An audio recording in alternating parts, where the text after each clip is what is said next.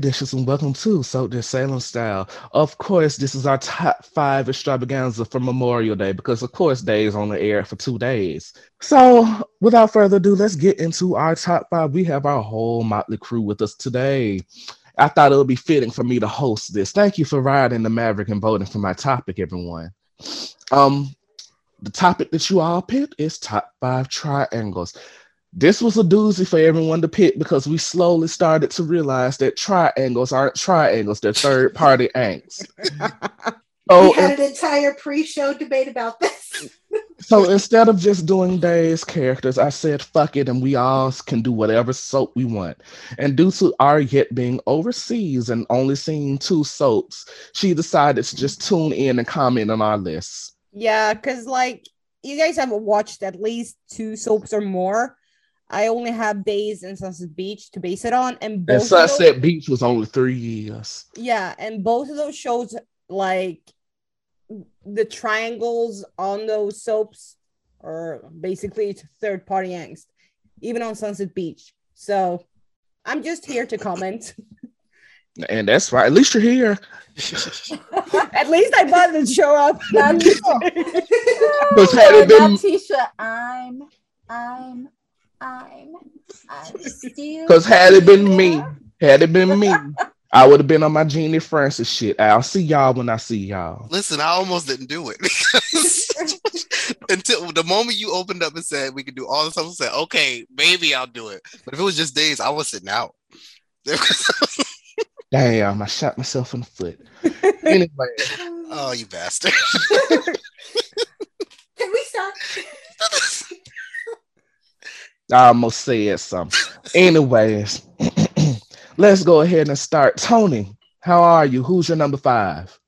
I am good. My number five is a bit of an obscure pick. Uh, I don't know that many people would have thought of this. A slightly more obscure fan favorite, as I like to call it. Mine is from the soap Port Charles, and it's Allison, Jamal, and Rafe. Um, I, I like Rafe. I don't care what nobody say. I love like that's the thing. I loved Allison and Jamal together, and then Rafe entered the chat, and I really liked Rafe and Allison. So I was kind of torn on who I wanted her with. So that to me made it a very interesting triangle because I liked both pairings, and that doesn't happen a lot with me with triangles. So I was I was just on YouTube the other day, and I was kind of down a Port Charles rabbit hole, and that's kind of what got me thinking. So my number five is Jamal, Allison, and Rafe. Good choice. Dylan, number five. Okay, I jumped in the Wayback Machine for my number five. And my number five is from the little town of Oakdale, the soap As the World Turns, and it's Damien, Lily, and Holden. Lily Walsh and Holden Snyder have a really good case for being the signature super couple of As the World Turns. And I know that like y'all didn't watch, but like let me tell you, the stable boy and the poor little rich girl. I I, I, know about them, and I didn't watch. I didn't even watch, and I know about Lily and Holden. So like they were as star-crossed as star-crossed lovers could be and like they yeah. had everything thrown at them from like meddling moms to actually thinking they were related to yeah. killer con artists. Like it was a lot. It was a lot i'm sorry thinking they were related? I think yeah, i missed that. What had happened was right? Basically what had happened was um lily was adopted.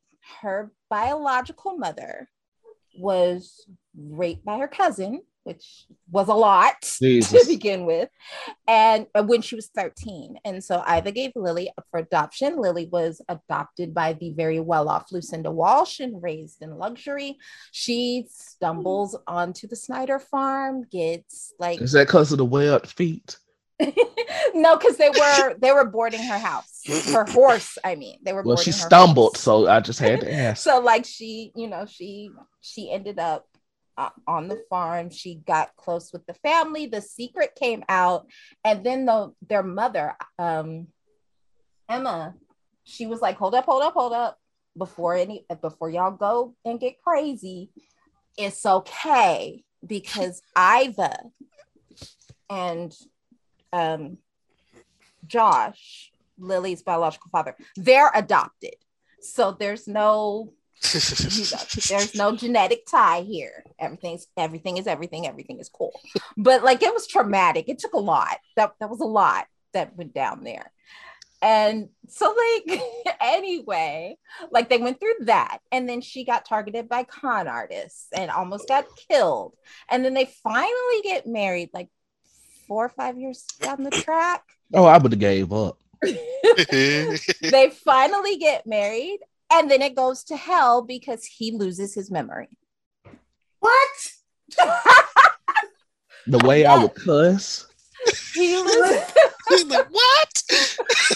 he loses his memory and like it's gone, yo. It's That's gone, giving gone. Ben and Ciara, honestly. No, no, no, no, no, no. Like it's gone, gone. And he does not get it back. And so she's brokenhearted. He wants a divorce. He she's brokenhearted. She leaves. And I think the actress actually left the show for a while. She goes to quote unquote Europe, as we do, just the continent, you know, the whole the whole thing over there. she goes to Europe. Enter Damien Grimaldi. When Lily comes back, she comes back with this man who is really, really hot, and we appreciate that. But we want him to move because in the like year and some change that she's been gone, Holden is starting to get memory flashes and remember his wife and their life together and their love. And so, like in the words of our good sis Jill Scott, Damien, you're cute, but you're getting in the way of what I'm feeling. But like, You better back down. back down. better- but like a curious thing happens on the way to our super couple's destiny because the longer Damien sticks around, the more he grows on you. And it's just the way that he loved Lily. He loved her so much and so thoroughly and was so romantic and devoted to her. And she was almost like a different person with him. Like she was a lot more secure in herself and she was just a lot more settled and a lot lighter and a lot freer. And you you start to like that. And before you know it you're not jill scott anymore. You're letoya luckett because you're torn in between the two. Because at the same time like holden is remembering his wife. He's in love with his wife and she's never stopped loving him. So then you're like oh my god. And so then damien and lily start getting all the soap tropes like the meddling mother-in-law comes and she's gaslighting lily and like it's a lot. It's a lot. And so they wrote this so that both sides of that triangle had rooting value. And by the time it ended they they had a who's the daddy story Well, who, and who did she choose? I the first time they did this triangle, I ended up wanting her with Damien, and then he died on me Oh, Died? shit. in a plane in a plane died? crash. Yo, died. your reaction Yes. is killing me. He dies in a plane crash, and it's a quote unquote accident. That's not an accident. As the world turns, and these writers so full of shit, bro. It, it was so much. It was. Was this so all the much. same writer, or did this circle through like three or four different writers? I think this was all the same writer. Oh think. no, Jesus the way we would have been cussing. it was so much, but it was so good because it was like so angsty and so compelling. And just- how many years just loved them? like did it, this triangle take out? Like the first half of this triangle, I think it ran for like three, four years because it was a lot. wow. And then like mother of God. yeah, it was. I mean, like it was a lot. It was a lot, and like it worked for me because they didn't throw anybody under the bus. They didn't set anybody up. It was just like these two really hot, really good guys really loved Lily, and you just had to pick which one you wanted her with. and they both just got soap trope after soap trope, hell after hell. It was it was a lot. You went through it. Soap fans today could never. it was so much.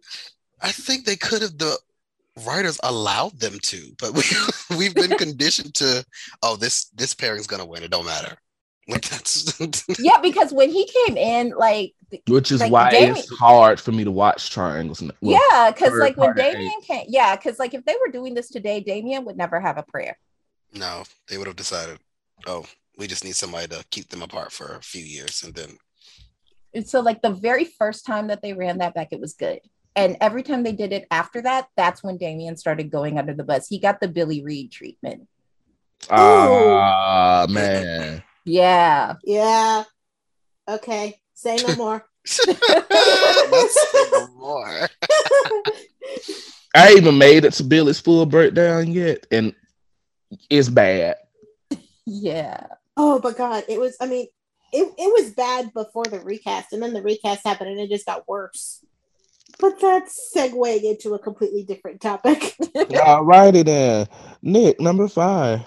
Okay, my number five, I had to jump in the Wayback Machine. I've never seen it. I've seen some clips of it, and technically it's a tie, but both triangles involve two of the same people. so we're gonna go to Port Charles, and we're gonna discuss Monica, Rick, and Leslie. We met Monica, who we know as Quartermaine, Monica as Monica Weber when she met. She was introduced as an intern at the hospital along with her husband Jeff Weber. Turns out Monica was engaged to be married to Jeff's brother, who was presumed dead in the war. She married his brother.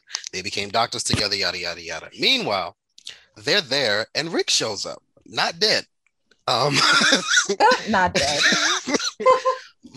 Jeff flips out. Monica's horny. Meanwhile, Rick- Please. meanwhile, I don't Rick- want to think about Monica being horny. Meanwhile, Rick is getting close to the recently widowed, very wealthy, might I add, Dr. Leslie Faulkner, who just lost her husband. She's pregnant. She miscarries. Yada yada yada. Um, they getting close. Monica goes up to Leslie at the hospital and tells her, "Hey, stay away from Rick. I'm in love with him. We're in love, and we're having an affair." While she's married to Jeff, his brother. So Monica Gets- was bold. Monica was ballsy as hell. It gets to the point where Rick has done, Rick has really fallen for Leslie. He's done a lot for her. He's helped her rebuild her life after losing her husband. He's helped her find her estranged daughter and build a relationship with her, Laura. And um, when Rick is about to propose, Monica threatens to tell the board of trustees that about their affair to ruin his career to make sure he does not get it unless Leslie rejects it because he's up for a promotion. And Monica's like, not no, but hell no. Turns out it was during an argument. Uh, Monica and Leslie are fighting. Um, Monica, they used to Le- throw down. yeah, Leslie falls on the stairs and miscarries. She breaks up with Rick, and because she she can't deal with it. Um, but Monica and Rick don't get married. She Monica moves on to Dr. Alan Quartermaine, and but they don't get married, but they're still screwing. Rick and Leslie get married. Monica and Alan get married. Monica gets pregnant With AJ? with AJ. And when Monica is giving birth in December 1979, she says, and I quote, Rick is my baby's father. Guess who's delivering the baby? Leslie. Leslie was delivering who she thought was her husband's baby at the time. Um, it, it got him. It got so bad that Alan tried to kill them by dropping a house on them. I'm not sure. Yes. No, yeah. I'm not sure about the logistics of it. No, he did. Yep. I remember He- they he- showed that on yeah. SoapNet. Oh, Yep. But yeah, it's um they don't write triangles like that no more. And Rick and Monica were so in love, you thought they had a chance, but they they never they never ended up together, but they were always in love. Like even years later down the line when all that stuff had passed, you could tell they really still loved each other. And it just didn't work out because they were never they were never it was never good timing for them and Rick and Leslie, they had a great marriage uh, until she quote unquote died in 84. But yeah, that was it was fun to learn about. I wish they they could write stuff like that still. That's my number five. Man dropped a house on her and gave her a house. Not the same house, though. and on that note, my number five, I also went back in the Wayback Machine. Now I know y'all know my number fives are always throwaway choices. Um, this never, yeah, always. Um, this triangle never really saw fruition. because the possession kind of ruined all that. But my number five is Jonah Carver, Lexi Carver, and Abe Carver. His weird sex dreams are what ruined it for me, but I agree. Long story short, Jonah Carver, a doctor, decided he wanted to play vigilante and save Salem. Why the black folks always got to be saviors, Lord? Why the white folks can't do it? But anyways, he wanted to be the savior of Salem. Lexi, a cop at the time, finds out and begins to start helping him. Long story short, they get found out. He loses his job as a doctor.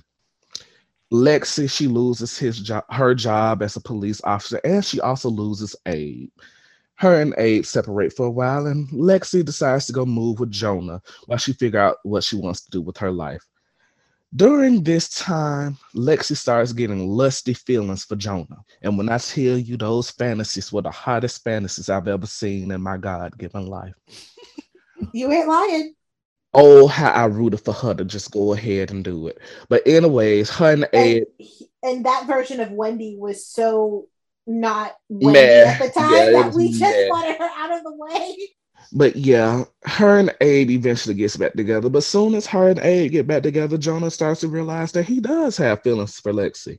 But then Marlena got possessed, and that all ended, and they never talked about it again. Yeah, it literally paused. I, it- Pause. It ended. They didn't talk about it again. it it it, it disappeared. But like I said, Jonah's fantasies about Lexi are kind of what ruined it, but her fantasies about him Yes, smoking hot. but that is my number five. Y'all know my number five is always a throwaway. Tony, number four. My number four, um, I actually just did some last minute uh, rearranging on my list because this this uh, came into my head after Nick brought up his pick, reminded me of the General Hospital choice that I wanted to make, and I am going with Laura, Stefan, and Luke Mm. Ooh. Okay. because now when Stefan hit town, Laura and Luke were together. Like they they were they were kind of happy. They had, they had just gotten through a whole bunch of shit. Like she had just been cleared of murder. They were like finally back together and happy. And then Lulu gets sick. So then when Lulu gets sick, we find out she has aplastic anemia. She Laura ends up reaching out to Stefan so that they can bring his her, we find out, long lost son Nicholas to town to save Lulu. And we, we finding out that Nicholas existed was basically the end of Lulu. Well, te- well, t- technically, I just watched this, y'all, so I remember it vividly. um, technically, Laura didn't reach out to Stefan. Um, she reached out to well, she was just trying to get connections to the Cassadine family. Stefan found out, told Nicholas, went through the whole surgery, and they had no clue who his donor was until Oh, Stefan right. came to town and told them. and th- their first scene on, was it on the pier Yes, and he called like and he called out Lasha and you just see them look at each other like Luke and Laura are the couple you're supposed to root for because they're Luke and Laura but maybe their chemistry between Stefan and Laura could not be denied holy mother of god and this is before we knew they were screwing. Yeah. I- but you could see it like literally they like they they were giving sex eyes from the minute that they met each other because holy mother melted the screen every time All this because Laura wanted to walk in the fog by herself. and that is my number four Dylan, number four. Okay, my number four is uh, from Salem. And it's funny because we actually already mentioned it. It is the very first round of Hope, Bo, and Billy. Just that first round. The first time that they did it. I'm being very specific here. The Wait. very first time with thou, with he who shall not be named I was Oh, gonna say That's Wait, Bo. in the ro- with Robert They Cooper ended up switching him midway through that too. So it was- Yeah. with with Robert Kelker-Kelly, Billy, and Gina when you were actually kind of sort of rooting for Billy. yeah. I almost put this on my list but didn't. because like Bo and Hope are the stuff that soap legends are made of, and like when it's Kristian and Peter, no one is touching them for me. Ever. but like Lisa Rinna and Voldemort had like great. We agreed that his name is Hansy McGee. Not Voldemort. like they had killer chemistry, y'all, and Yeah. I To the just- point- Hansy McGee was that man, bro. To the point that I was actually rooting against Bo and Hope because Robert Kelker-Kelly, I'm sorry, I had to say his name for this point, and Kristian Alfonso had anti chemistry. yeah, it was, it was. It, mm. They had at first because when they first, like when Gina first came back from Maison Blanche, fire, fire. I just don't know what happened. The fire died out. I mean, we could, no, no. No, no, no, no, no, no. We know why. I'm just not gonna.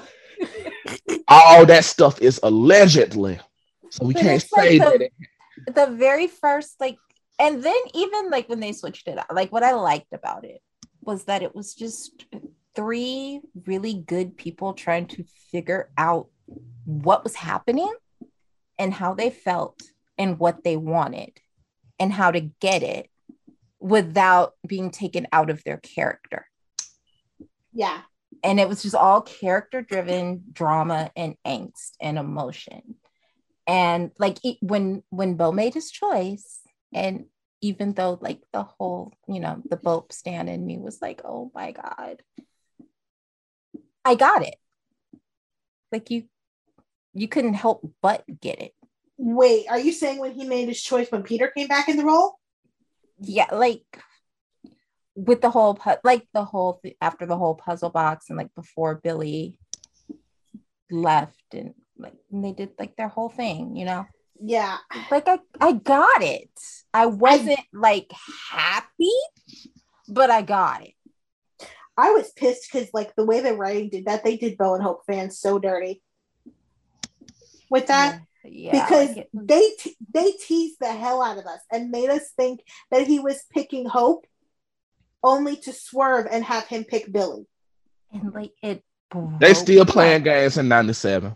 and it broke my heart but i got i i un, because of the foundation that had been laid i like i understood it and that for me is like one of the hallmarks of a good triangle where even if it doesn't end the way you want it to you understand like That's me with my number why one. it ends how it ends That, that's me with my number one. Did you did you like the the chemistry between Lisa and Peter? No, uh, I didn't. it That's was- why I didn't mind when she left. yeah, it, it's so it, it just goes to show like how you need the right actor in the right role Yeah. for pairings to pop. It because like Lisa and and and old boy they had it. They had it. But him and Kristian did didn't mm, that was not that wasn't giving what it needed to have gave. But Lisa and Peter was not giving what it needed to have gave. But Which Peter and Kristian choose- were just like magic. which So made him choosing Billy that much harder because like story wise it made sense, but the chemistry just wasn't there to match the choice. It's, it it's just so interesting to look back on. It really is. And like that whole first round of that triangle was great. Everything that they did after that, like when Billy's cheese starts sliding off the cracker, it's it's a lot. Honestly it starts going it starts going down south around the time of bo and billy's wedding at the end of 94 because that's when they started doing the that's when they started like running back the is she really hope thing or not. Because by that point they had decided that she wasn't hope. Then they started running it back again and it just that by that point it was like enough. I liked it the first time around. And then very swiftly after that, I was like, ooh, don't, don't, y'all gotta stop doing this. Yeah, good choice dylan Nick, number four. Um, my number four is Sonny Will and Paul from Days of Our Lives. oh i forgot about that good choice Um, Sonny and Will were Days' first gay couple. They were there, like they were Very popular, very successful, undeniable. I mean, I liked them, but but when Paul entered the chat, a lot of things changed. And at the time, I think Guy Wilson was in the role, right? Or Yes. right, right before he showed up? Guy Wilson was in the role during the Paul Will affair. Okay. So Paul Narita is Sonny's ex. They were engaged, fiance. Yeah, no, they never actually got engaged because I think he proposed, but he wasn't ready to be out, so he said no, Yeah, and that Sonny, broke them up. yeah, he's Sonny's ex. He's a famous baseball player. And he shows up in town. He's injured, now I remember. And um Will is a budding Reporter. reporter, and he decides he wants to interview Paul Narita. Well, while he's talking to Paul, he's I guess he suspected something because he he thinks Paul is gay or closeted at least, but Paul's been running around town with uh, with women. Will Big time flirt with all the women. it was heavy handed as hell. I'm like, I could have been more subtle about this. Um, but Will decides, hey, I'm gonna just take one for the team, literally. He takes off his wedding ring and goes to Oh, do he took some all right. Didn't his editor force him to take the ring off, or was that his choice? I think that was his choice. From I don't remember his. I think his editor Im, like imply, hey, just butter him up, get him there, give you something for this interview. I don't ever remember his his editor. I hate you. I hate myself for even putting that there. I don't remember his editor ever. And Will said, I'm gonna give him some bussy. Oh, I don't remember the editor ever saying sleep with him for the story or take off your wedding ring for the story. Um, but Well, No. like Whitney Houston, Will said, I know the greatest of all. I remember watching that scene and I remember cussing at the TV and when Will took off his wedding his wedding ring before he went into the hotel room to continue this interview with Paul. And I'm like, there's no way in hell he's gonna do this. And, then I forgot whose son I was talking about because it's Sami Brady's child. And yes, he did. He slept with that man to get him to come out the closet, to give him the exclusive so he could take it back to his editor. And I was like, yo, this is insane. But like, and, but and that's the thing, though. They never explicitly said that's why he did it. I wish they did. They Yeah, never really gave us. it was reason. basically implied that that's why he did it. Well, see, I always figured because Will only been with one man. no, uh, no, no, no, By no, that no, point, no yeah. joke. He had only been with one man, which I always found it weird that he married the first man that he got with. Yeah, a lot of people have had an issue with that. And then that came out. It kind of fucked up a lot of shit. Did they divorce because of that? Yep. Yes. Yeah. Because I rem- they divorce. Sonny leaves. Yep. He went to Paris to go work for Victor. And then- Will dies in that time Will, at, the hands Will is murdered. At the hands of Ciara baby dad. and then um they bring back Sonny and they put him and Paul together. And they're together for a while. But it, I don't think it was still the same because I, I don't remember enjoying Sonny and Paul. Because it was nothing enjoyable to watch. It, wa- it.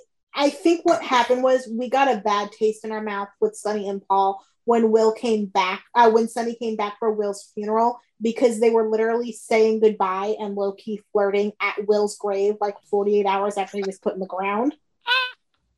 That's messy as hell. Because So- even look, even in death, the triangle was still going. Um, but Will turns out to be alive. Paul and Sonny have been together for a while now by this point, and Will doesn't have a memory, and Sonny's going to make him remember no matter what. Oh, Sonny was Captain In, in that pro- and in that process, we ended up getting Will Horita oh, again. Yeah, and Will and Paul again with Chandler Massey in the role. I really liked that version of them, but it also I knew it was doomed. I And didn't. I love them. and I also did I I- I did not like Sonny as a person at that point. Like I was just over it because I'm like Paul deserves better than this. He didn't ask for this. Like just I was say I was yelling for Matlock to move. Just move. but yeah, that triangle was a mess. Sonny eventually and Paul and Will did eventually get back together. Paul left. Um, but it was entertaining as fuck. And I think that was the first triangle I'd ever seen that was quote unquote a legit triangle and all the parties could sleep with each other. That rarely happens. And had slept with each other. True. yeah, that's not my number four. Okay, well, my number four, I'm going across the border for mine, y'all. Oh, you're going What? to Mexico? Yes, I'm going to Mexico. Oh, we could do that. My number four Shit. is We're going to the barrio. we going to the barrio, child. yes. Luis Fernando, Maria of the Slums, and Vladimir from the iconic 1990s telenovela Maria La del Barrio.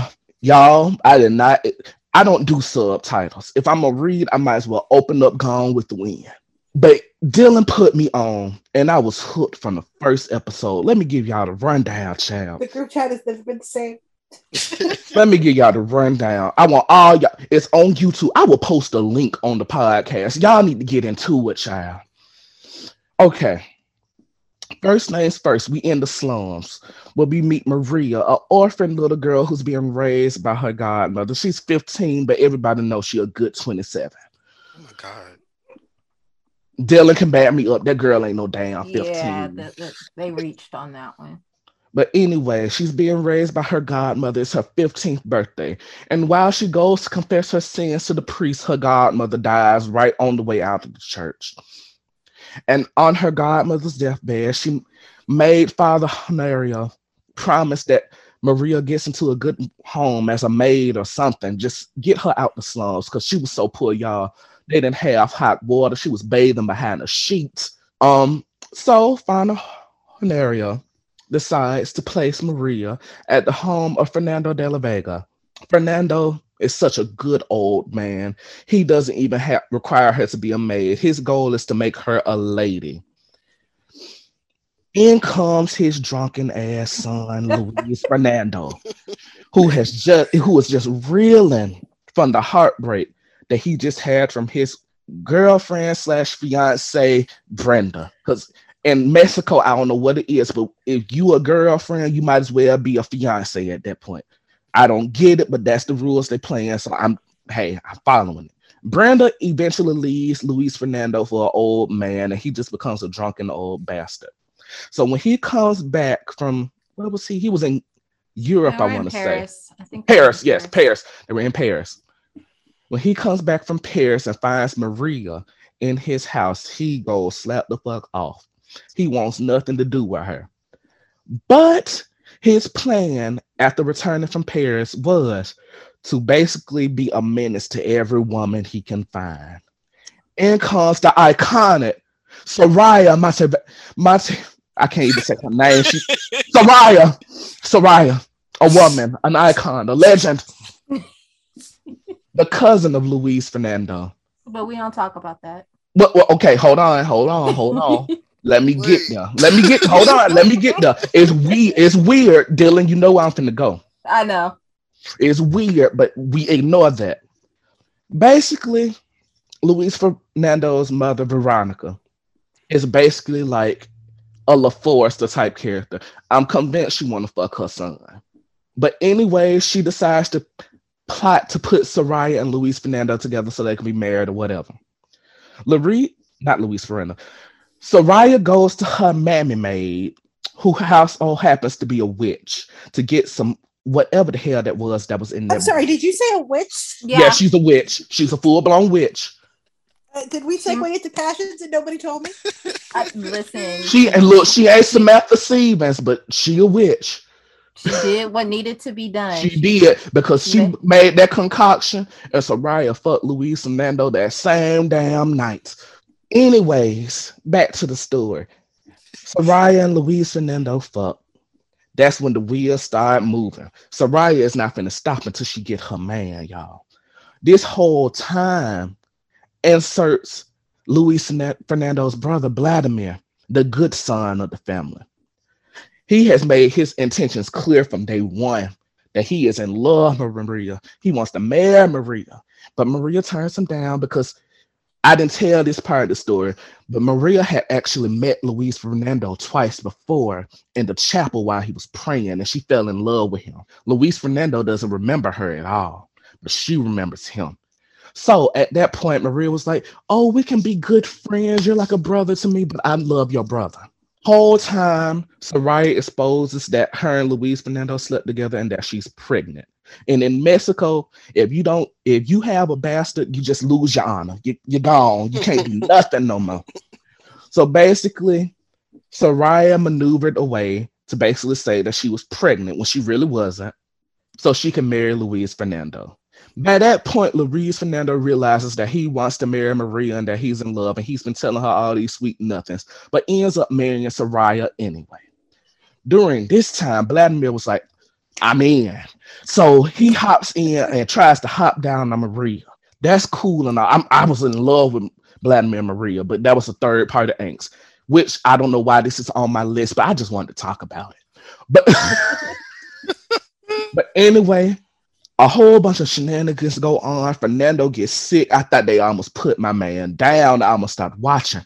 But anyways, Fernando gets sick. Maria feels bad. She decides she wants to give a chance with Vladimir. They start dating for a little bit or whatever.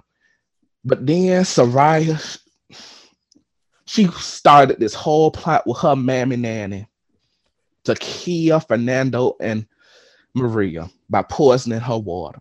It all comes out after Fernando slaps the shit out of Soraya. It all comes out. Basically, Soraya had a man on the side she was sleeping with because Luis Fernando would not touch her. They were sleeping in separate rooms at that point. He made it clear he wanted Maria. And he's just waiting to get this divorced child. Basically, the triangle ends when Soraya tries to kill the man that she's sleeping with and she falls out of a window and dies right down the street. And some may say, if you listen closely, you can hear me yelling, Lord, not Soraya, in the background. Did you watch past that? Yeah, I'm, I'm watching past it. Right now, Maria and Luis Fernando gets married, but two weeks after, they're all going out of town, like out of the country, because Luis Fernando is building his father's business in Brazil. Well, Luis Fernando leaves on the plane. Vladimir happens to be at the house. And he basically like, I have no ill will between you and my brother. Y'all are in love. I'm going to respect that. I just need to leave town to get my mind right. Maria being the good saintly, good godly woman that she is, she gives Vladimir a hug. Just so happens Luis Fernando's plane trip got canceled and he was leaving the next day. He comes back and sees that Maria and Vladimir are hugging, and he automatically jumps to they're having an affair. He they waited till I left, and they doing this under my nose. Luis Fernando leaves and basically says, "I want nothing to do with neither one of y'all. I want a divorce." When he leaves, the next day Maria finds out she's pregnant. Maria goes to Brazil to basically beg Luis Fernando to come back to her. And Luis Fernando basically said, I want nothing to do with you or my brother's bastard. Because at that point, he believes that Vladimir is the baby's father. Long story short, they skipped pregnancy into episodes. I, I kid you not. Maria was nine months pregnant, two months late, two episodes later. She gives birth to the baby and immediately goes into postpartum depression because Luis Fernando wasn't there. They keep her in the hospital for two days and then she leaves the hospital and just runs the streets of Mexico. Mind you, she's going through postpartum, so she's literally, I don't know what in Mexico makes postpartum equal bonkers, but she's literally walking the street hallucinating. With the newborn. With a newborn. She hands the newborn to a lady. The sausage lady. Yes. so that the she sausage vendor. Yes, she does. Yeah, so that she can go and get something warm to drink and get her mind right. She gets there, she has no money, and the shop owner yells at her. This sends her into a spiral and she literally runs in the streets and completely forget her baby, which I hear is a thing. When you have a newborn, you forget you have a baby until that motherfucker start crying. So, am I lying? So, she runs off into the streets of nowhere and suddenly remembers that she actually does have a baby.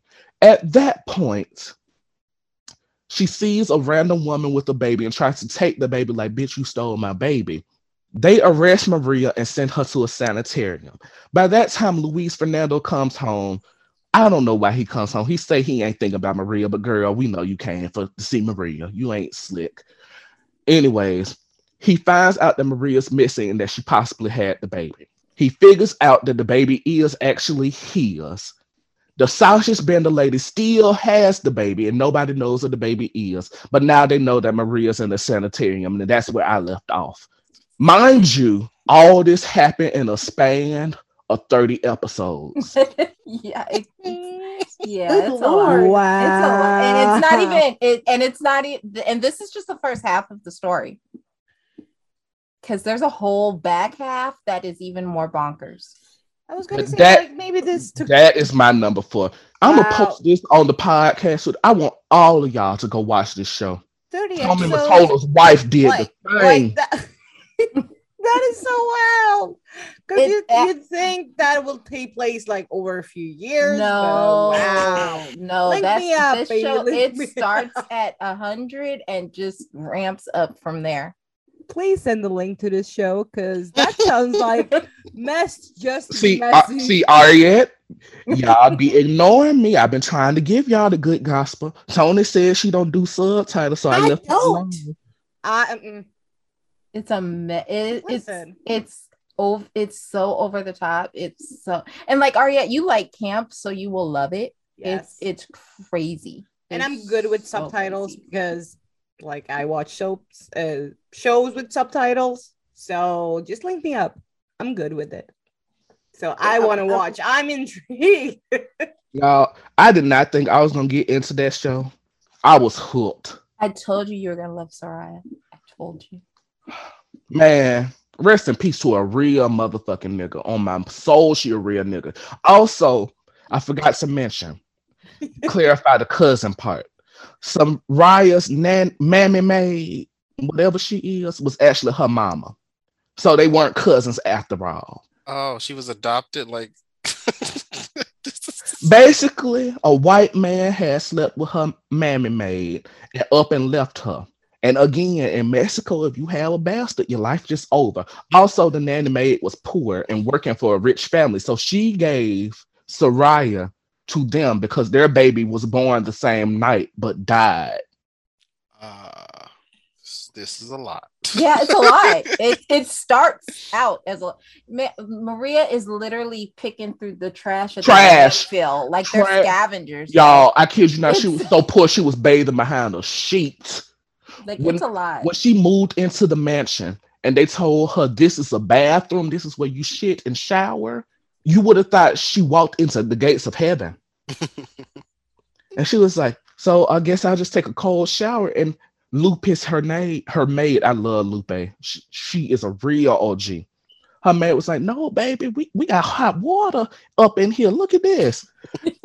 and Maria put her hand under water. She was like, I'll be damned. But yeah, that is my number four. Watch the show, y'all. It's very intriguing. Tony, number three. Aria, I linked you up. my number three um it, we're, we're kind of going old school salem we're going back to days but we're going old school um and this triangle never really got a chance to fully happen on screen but the existence of this triangle drove so much story that i kind of had to go with it and that's victor sean and caroline Ooh, Ooh. Yeah, I, I can't even argue with that. that's a good choice. I never would have picked that. because what and while we never got a chance to fully see this happen on screen we should have but that's neither here nor there um their entire relationship is the reason that bo exists. And the story of their affair basically decimated the entire brady family in the 80s but you rocked with it and you watched it because the chemistry between Peggy McCay and John Aniston was that good that you could believe that Caroline would risk it all for this man who was not her husband. It was so good. I was mad when he chose Maggie. Right? That's I, and I was so upset that when Sean died in 2008 that they never actually went there with See, Victor and It- That's the Caroline. thing with soaps. When you have an iconic care like triangle and one of the characters dies, they don't run that back and put them with the second person. They add somebody completely who doesn't need to be here at all to put them in a relationship, which I will bring that up in my number one. Like I I loved Grandpa Sean. We all loved Grandpa Sean, but He, man. he was ashes to ashes, dust to dust. No. Listen, I'm just saying. I'm just saying. And then we know was right Victor there. can talk that talk. So it I'm not understanding why He was That- talking. He was talking that talk to her in the eighties, but they never fully went. I mean, she was tempted more than once. It, it they got close to it, but it never fully. I'm sorry, but I'm so glad that didn't happen. I did not want to see Caroline get bust down like that. Mm-mm. That's like watching your grandma fuck. No. They didn't need to show it. But they always did with Victor, so that's why he's saying it. Exactly. But at the end yeah. of it- And it's so weird because you would think with the Kimberly of it all that like Victor and Caroline would just be like a whole nope, nope, uh-uh, don't want to go there. But Mind you, ah, Kimberly thought that Victor was her daddy for a minute. Yeah, because she because she's I think didn't she see a letter that revealed the affair and she wasn't sure which one of her like whether it was her or Bo that was Victor's kid. So wait, Kayla's older than Kim? Kayla's the oldest. It's well, I think it's Roman. No, Kayla, it's Roman. it's Roman. Roman, Kim, Kim. Kayla, and then Bo. and I think it may they may have been doing it for a lot longer. Than what we think. yeah, that's probably why Kim So thought. what, so what you telling me is because they have a significant age distance, Kim and Bo, they been fucking for a good 15 years under Sean's nose. Or it could have been is- like, or could, they could have started started and stopped. yeah, which I think is part of the reason why Sean and Victor were never like hundred percent cool, like because Sean and Victor uh, completely because Sean and Victor were friends. Like they, Because the parents. I, I I would feel the way we got four children and it was a toss up on the last three. on the last two because I think Ro- Ro- Roman and Kayla's um, paternity was never in question, but I think Kim and Bo's was, or at least in Kimberly's. But e- even still, if my second child and my fourth child is in question, I'm gonna question the third. yeah. Ooh, Michael said if six of y'all went out. Then four of y'all must be cheap because uh, I never thought of that. Oh wow. see, I'm a nigga. I think like this. No, I I just genuinely forgot that Kim was an option at one point for being Victor's child. like, well, because or at least Kim thought she was Victor's child. I may be terrible at algebra, but I know some paternity math. because if I remember correctly, when Kim found out she was pregnant and she thought uh, there was a chance it could be Victor's because she slept with Victor to save Shane. It it was while she was pregnant with Victor's Jesus child Christ. that she found out that Victor could potentially be her father. why she thought why she while she thought she was pregnant with Victor's child. Oh, Yep. Yeah. That's a mess and a half. No wonder she split. I would have split too. Even though I know And that's not on- why she And on that note, number three. who's who's first? Me? I think it's Dylan. Oh, okay. Oh, Michael, Oh, this should be Oh. fun. I love you. I love you. Let me get my tomatoes. You are finna throw rocks at me, yo. like bricks, oh no. concrete, project concrete. For my number three choice, we are going to Llanview.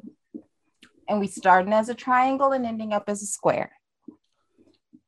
It's Todd, Oh, Téa, Blair, and eventually Victor. Oh, Dylan, how could you?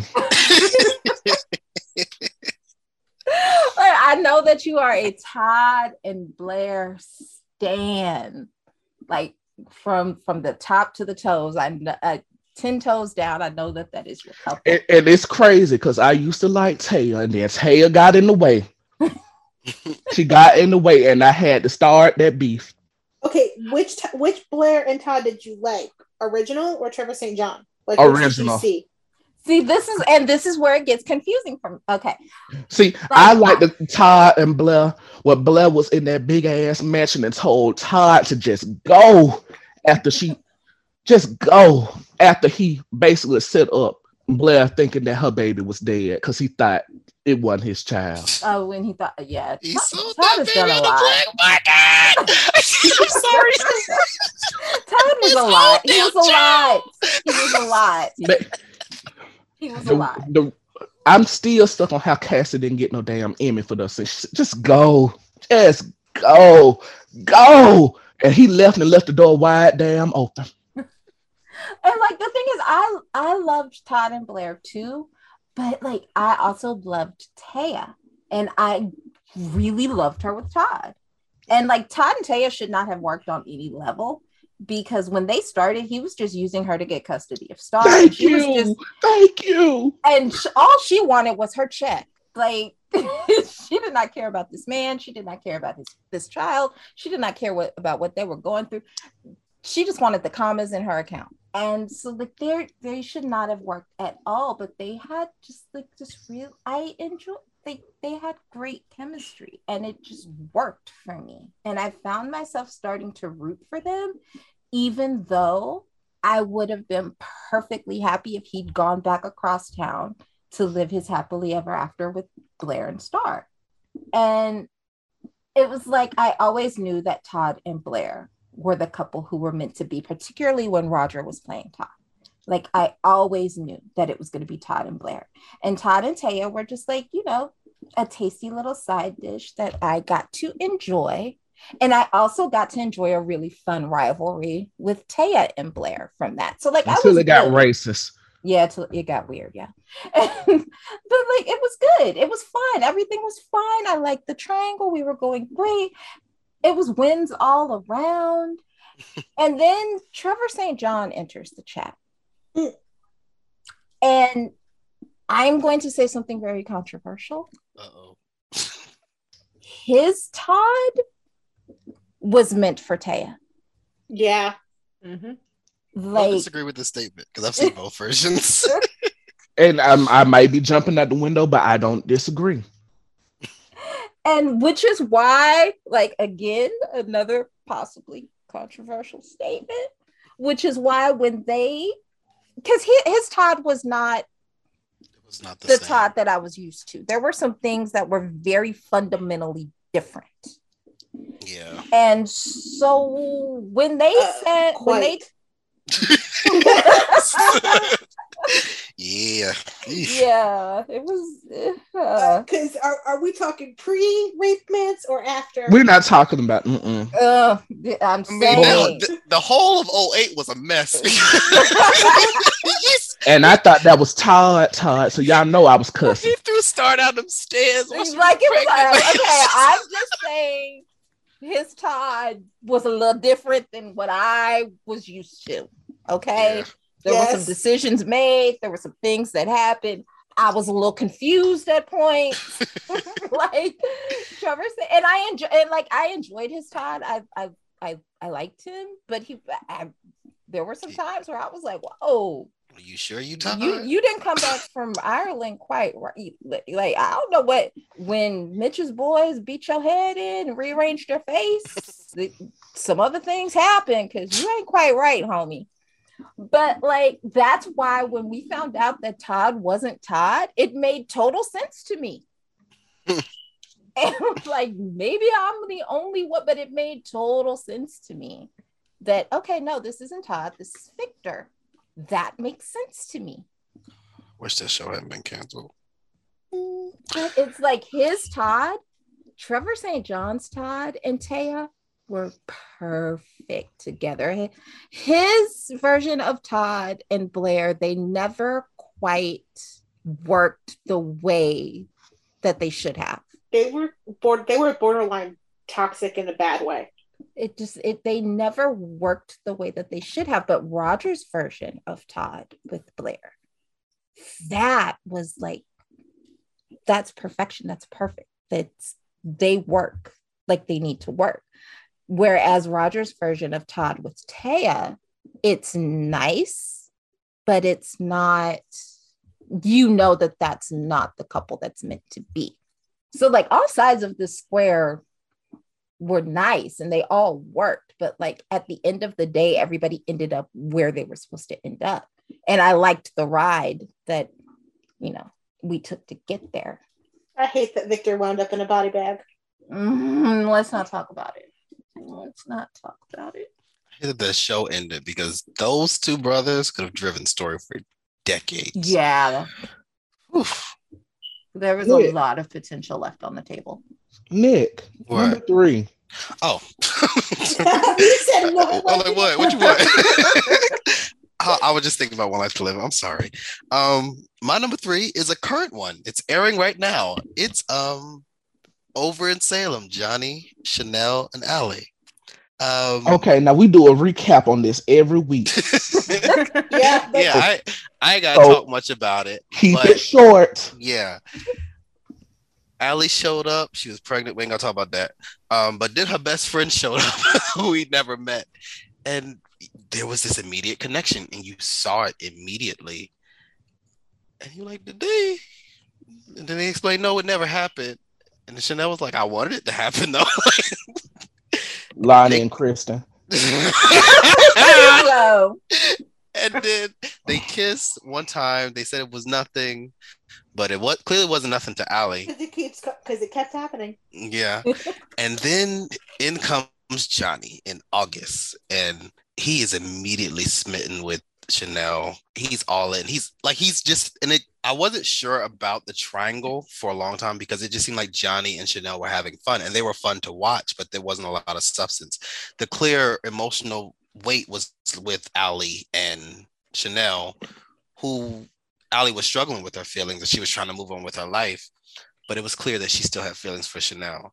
And then once they got married, shit, after the possession, now we're seeing just how messy this triangle can be because And They did a lot of work- to be this summer. yeah, they did a lot of work on the back end with Johnny and Chanel to show us just how emotionally connected they were.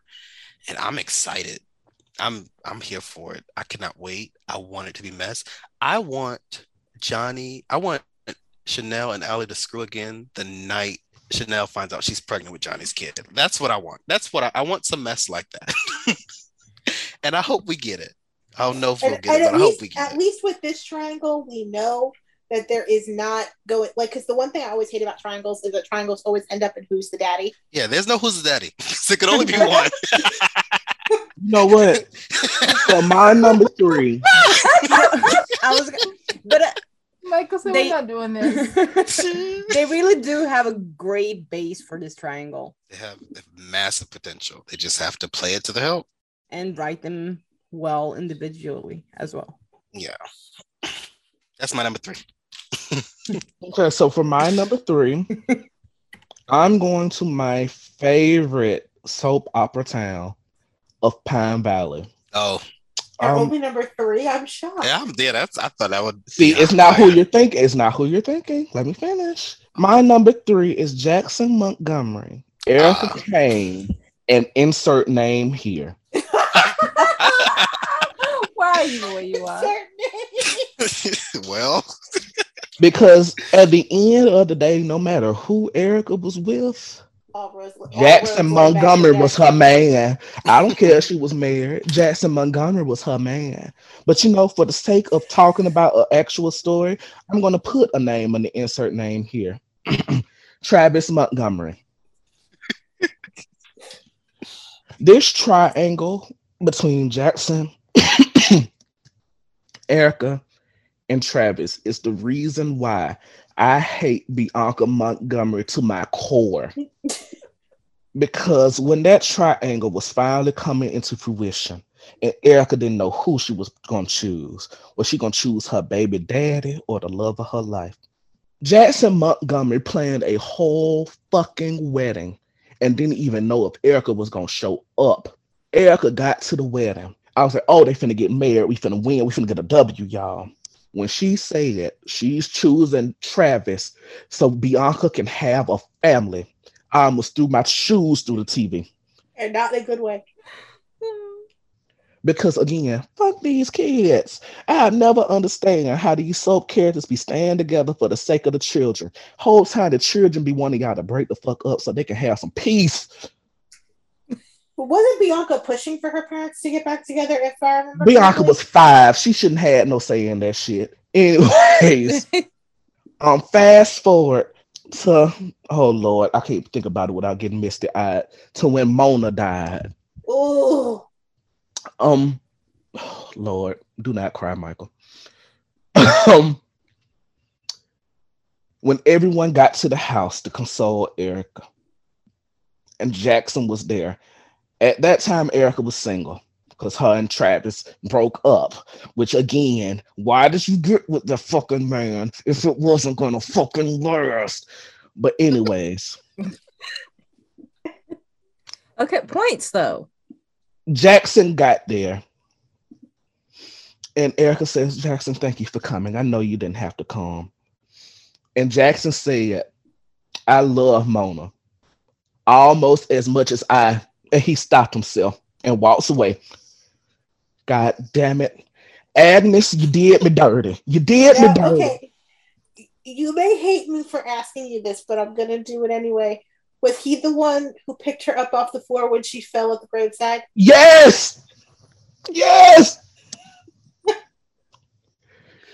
Oh. We we took ma- massive L's, but we finally got Jackson and Erica like we deserved, and then they broke up on the last fucking episode. Oh God, that's right. As I sit here trying not to have a stroke, It was a lot. I It was a completely forgot. I completely forgot about her speech and that she basically left him standing there in the Chandler living room. He did go after her though, so you know. and she turned around, but we'll never know because it ended on a cliffhanger, Fuck you, Prospect Park. and they didn't pick that story up either. So They did. they- It's Not that angle of it. Not that part. exactly. So so so again, they didn't pick that story up. At the end of the day, Jackson Montgomery was the man for Erica. He was a man. He was a man. He was a man. He was a man that never made Erica damn her light for the sake of their relationship. Until she started getting out the way, then he had to put his foot down. And I've never seen a man talk that talk while putting his foot down the way that Jackson Montgomery did. And that is why they're my number three. Tony, number three. Was that a good choice? That was a That's good, choice. I hate I put insert name here, but I mean, you're not wrong. So because Jackson and Erica were very much like John and Marlena. Jackson was always a lingering finger in the bedroom, no matter who was in Erica's bed. but yes, Tony, number two. Where is he? Okay. My number two, um, I was going to choose uh Johnny Chanel and Allie, but since Nick covered it, I am going to swap this out with one of my backups. Um, and this might be a bit of a controversial pick, and it's one that I didn't expect to be rooting for. Let me pull the tomatoes back out. child. No, you may, you may not you may not find this as controversial. Um, Neil, Mickey, and Maggie. Put the tomatoes away. you know what? I I need to really go back and look at Neil's like stories because every time I because you know I don't watch in order. I just like go rant like traveling through random episodes or story arcs. You be But, quantum leaping it. Yes, truly. And like I swear to y'all, every time I've landed on something with Neil in it, he is being so mean. Like I, She not lying. no, she's not. But but th- there's co- there's context and reason that, that yeah, see him that, and way. I'm missing that. So I'm like, I need to because I'm trying to understand. Like, mm, because always hollering at people. What is wrong with you? sir? I, But 'cause see, I- you know, the way you feel about Neil, that's how I feel about Grandpa Shawn. I read about this affair before I had seen it because I'm the type of person like when I'm watching something and I don't particularly enjoy something, I need to read ahead to see exactly how long I have to endure certain hell. So I was, I think I was trying to figure out exactly how long Baby Howie was going to be here because this was all happening in 1991. And if you're a Jack and Jennifer fan, you know exactly how bad that story was. So I was doing some reading to see exactly how long my hell was going to last. And I had stumbled on something about Neil and Maggie having an affair. Now, I had read that and I was completely confused and like, what the fuck? Why would this ever be a thing? So I was prepared to go into it completely hating it. And then I'm watching it and I'm actually rooting for it because Mickey has become so work obsessed that Maggie is basically becoming an afterthought. So Maggie A is single lo- mother. a, a single mother. She is lonely, and Neil is there, and they start striking up a friendship. They start working together, and then feelings end up kind of just happen. Apparently, Cartier agrees with me. Um, She watched the store too. Um, and feelings just kind of ended up happening. And then we find out that Neil is actually Sarah's biological father. Now, this was this was a weird retcon, and and, and it goes into a whole bunch of history, and it touches on things, but it ended up becoming a thing where Maggie actually asks him, "Do you love me for me, or do you love me because I'm the mother of your child?" And it actually like it got to a point where I was almost rooting for her to choose Neil because Mickey was not deserving of her love in that moment. And I never expected to feel that way. And that is why they are my number two. I know we trash days for killing off Neil, but after seeing our father, he does not need to be on the screens no more. Wow. I'm just saying. Like we always talk about how the optics wasn't seen. They saw the optics there. but Dylan, number two. Okay, my number two is probably going to be a little controversial for some people, but I think amongst this podcast and probably friends of this podcast, y'all will y'all will see the vision and we will touch and agree. My number two is Carrie, Austin, and Mike. Yes. Yes! And- We are rooting for freedom. and like this was the one when I said earlier that most of mine were picks where I would have been happy with either side of the triangle. This is the exception. Yeah. Yes. Oh Lord. I have not listen, I have never made a secret of the fact that I didn't really fully appreciate Carrie as a character back in the day. And I had absolutely no cares to give about Carrie and Austin as a couple. Like I, I don't blame you. they they they were not for me. They were not for me. They they were they they may have been for some of y'all. They they were not for me. So when Mike entered the chat, I really thought that it was going to be yet another prop, yet another just, you know, little roadblock on the way to Carrie and Austin being Carrie and Austin. If you had run this back like four, like mm-hmm. 15 times in four years by this Right? point, so were- so it's like I was over, I was over it. I was over it. I was like, whatever. Oh, now now we're using Mike. This is great. What okay. How how long how many months are we gonna sit through this?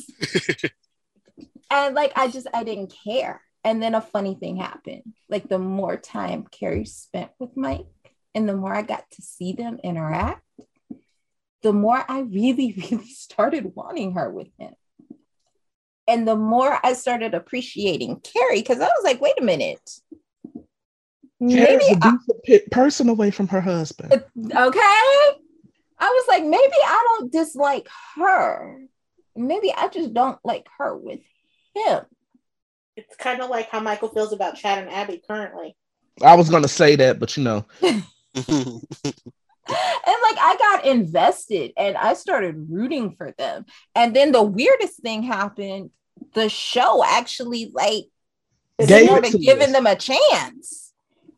And I was like, what is happening here? Like, okay, I know we've all seen the whole flying bed and Thank you, Christie Clark, for choosing to leave. Because had she not, I don't think we would have gotten Mike and, and Carrie as the end game. and I was just it was so unexpected. It was so unexpected. And I enjoyed it and I enjoyed them. And I, like I That's who Carrie should have slept with on Caroline's funeral. like Or even Alice's funeral. ah I just did not see it coming. And I just I loved it. I, and like even the triangle aspect of it, like I got it. Austin was Austin, and Austin had always been it for Carrie. And so I understood why she was conflicted and why she But was uh, yeah, and she also didn't know any better other than Austin because Austin was I don't because I don't count Julio. Austin was literally the only person she's ever loved. It's all she knew. Not only that, when you spend four years fighting someone to try to get your man back, you ain't trying to just let it go Yeah. willy nilly. yeah. Yeah, if like I he's got trying Even if it's not working for you anymore. You And even if I had to beat my back to the sister's literal ass for this man. more than once. It's like this was the first time for me that I actually saw someone else as a legitimate threat to the like foregone conclusion of Carrie and Austin living happily ever after. And the thing is that makes me love Mike and Carrie so much.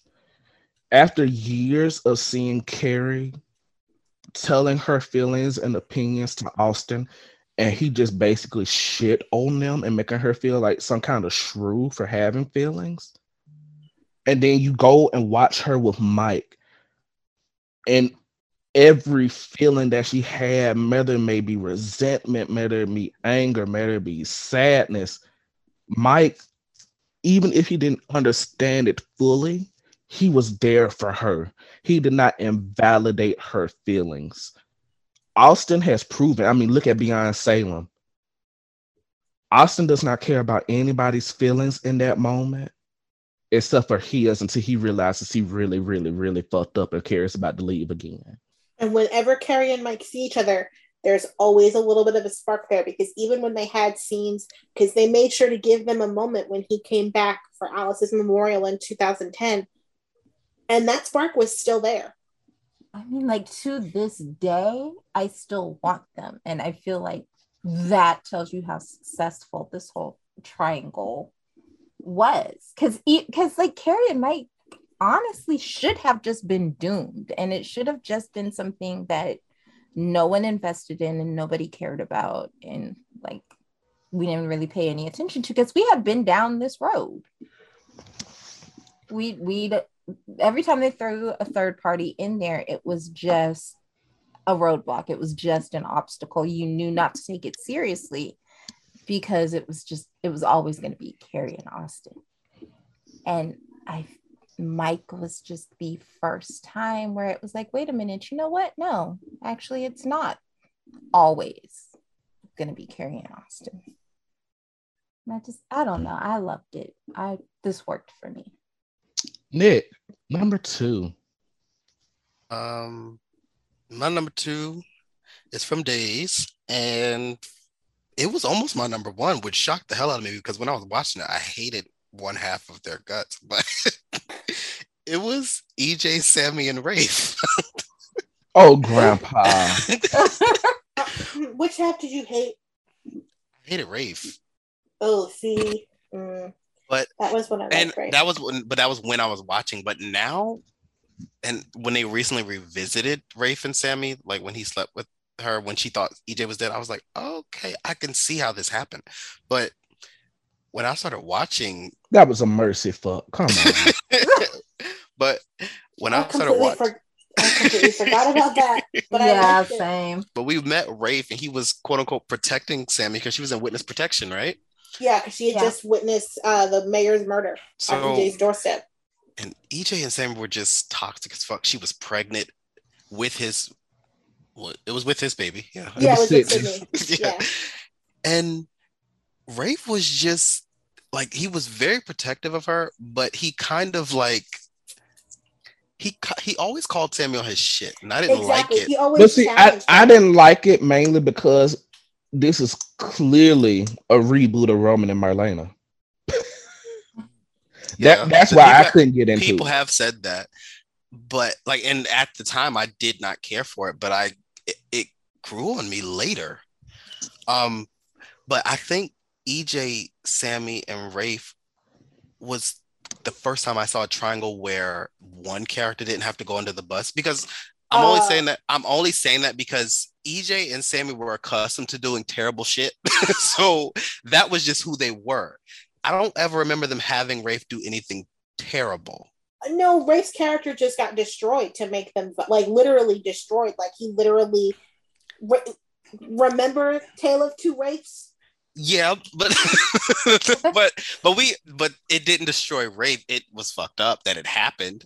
But like Rafe didn't orchestrate it. No, no, Rafe didn't work, but I don't mean destroyed in the way like in, in like the he turned evil way. I mean they literally had to like delete Rafe out of existence temporarily in order to give EJ and Sami a shot. Yeah. And they were they were determined to give EJ and Sami a shot, but they never I liked I appreciate the fact that Rafe as the good guy never was trashed in that moment. Sami and EJ were just toxic as fuck. They were always gonna fuck some shit up. Either, Yeah, it was either 'cause- either one week it was his turn, the next week it was her turn. Mm-hmm. And Rafe was just there kind of like trying to love her. And he was he loved her he loved her hard. He loved her kids. He, did. loved Sami. Yeah. And Sami just Usurper. Sami just wouldn't cooperate. He, like he Sami wasn't said then. he, He, wasn't, the then. This is usurper then. this- this isn't this isn't the same because let's be real. EJ was the usurper because hello Lucas. Oh, oh, oh, okay. Well, y'all got me there. Okay. But like and I hated Yeah, and at at the, the time time. that Rafe came in, e- Sami was terrified of EJ. Like, Yeah, she did was- not- literally she was scared of him. like she didn't even tell him that she was pregnant. She let him think their child was dead because she didn't want her child anywhere near him. Just listen, She was about to marry she about to marry the man and then shot him in the face when she found out. In the head. She- Same oh, difference. I, I remember watching. I'm like, wait a minute, they're in love. Are we sure? Like, I, I remember when that shooting video leaked. it leaked. Yeah, Oh, I think that was before I was on Soap Twitter. Oh my god, I know they It were wasn't- pissed. it wasn't even on Soap Twitter. It had leaked on a message board. I think it mess- on like on like daytime royalty or something. And I remember seeing the clip and going, "Holy!" Cr-. I remember doing a happy dance because I was so excited because I couldn't stand Sami and EJ at the time. But like ah. EJ, Sami, and Rafe, like if you're gonna write a triangle, write that at the very least. Give me something where it's obvious one pairing is undeniable, but the other pairing has has so much root value that you can't deny them. And I wanted to deny Sami and Rafe at the time, but you can't deny them long term. You re- you really couldn't because the chemistry with Galen and Allie, It like was I it was there. I just remember the locker room scene, like right before she, I think it was either, I think it was right after she would decided she wanted to marry EJ. Like, uh, Rafe and Sami like almost did it in in the in the in the locker room or in this, yeah, I think it was like in the gym locker room, and like they and but he stopped and he's like, "You're getting married, so we can't do this," and she just kind of looked at him like, "Well, tell me not to." I was so pissed when what's his name? Johnny. Oh shit. I was about to call him Cyclops.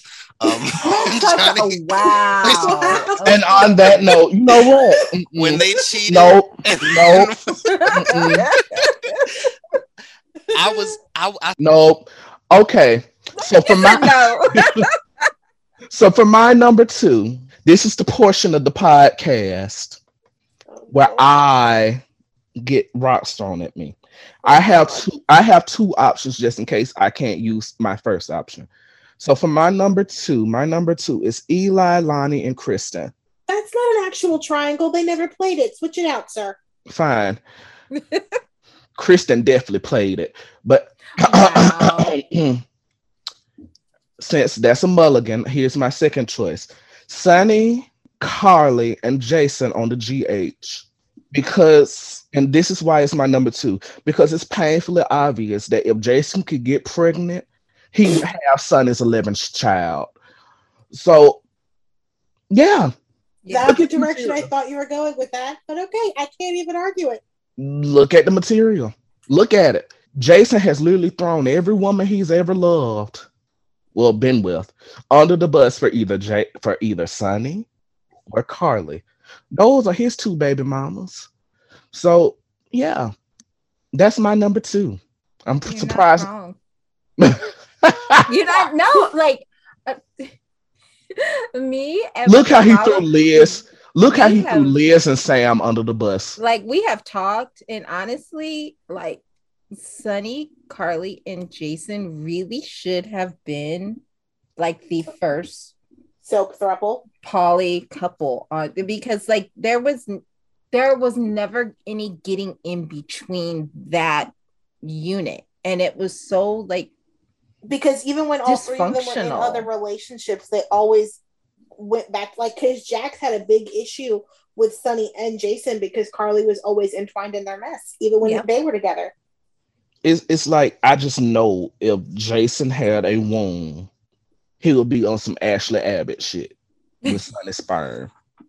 like it they were just and every and it's funny because every relationship that they ended up having their partners would eventually call them out on it like you can't you could go all the way back to like jason and sam's jailhouse breakup where Ooh. she's like confronting him about the way he always Which is why I don't understand honey and why carly Sam and Carly acting all cool and close now. Because to me personally, I should slap you every every chance I get. I should just slap you down where you stand. Because I may not have been going here all the way, but again, it was always on in my house. I remember when I was a kid and Carly would literally run up in Sam's house and just flat out disrespect her. And Jason would not say shit, not say I think, nothing. it, I think it pivoted in the Billy Miller years.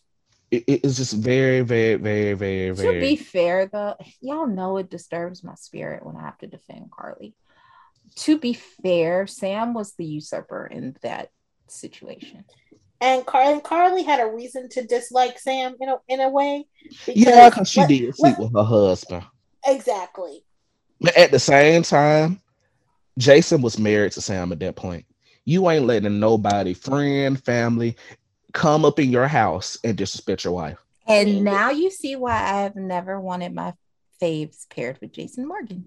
Do we and do we want to talk about the fact that Jason and Sam only became a thing because he was trying to save Sonny and Carly's marriage? Hello. Yeah, like the whole. I have always and like people get, I- and it's so weird because I sound like a Jason and Carly shipper when I have never, ever, Carly ever cared about either one of them like that. Like I jumped off the Jason Morgan train the minute he made Robin live in that goddamn Ooh. cottage Oh, with God, that car- like that was it. Like all of y'all are late to the Jason Morgan hate train. I have been here since the 90s. Okay. like, so Oh. I have never shipped Jason and Carly ever. But I have always maintained that Carly is the only logical end game for him because she is the only woman that he has ever compromised and sacrificed for. Because he never every- lied until Carly. Every other woman that he has been with has had to be the one making the compromises and making the sacrifices and doing the fighting for them. But when it comes to Carly, he will move heaven and earth and go through hell and high water for her and her children. And that to me tells you Mm. everything you need to know about Michael. where his priorities are. I, I mean, I, you could say he would. He's never really had the chance to do it for Morgan and Josh, but he would damn sure do it for Michael. Yeah. The way he was crying at Morgan grave like that, yeah, you would think so. When he first came back, remember? Oh, that's right. Yes, that's true. and it- and I think a lot of that though is just because like Morgan prior to like Bryan Craig entering the chat. Morgan was the good kid. Morgan was Yeah. Morgan never caused any trouble. Morgan never caused any drama. Morgan was the quiet middle. He was like Morgan was basically quintessential child. middle kid. Like he never rocked the boat. All of the drama was always centered around Michael, and he sucked up like all of the attention and all of the focus because Much it was like always Wiley something with him. Mm. And on that note, Wait, wait, but before we go, wait, just think about it. The way Jason sacrificed for Carly all of this time, someone told me that the only person he would not let her do no wild shit with was Emily. Yeah. What if Jason had a daughter? Do you Uh, think that would change? mm, no. No. Wouldn't? Damn. But I mean, That would be look at the interesting to other two children. Well, Well, first they're, they're boys.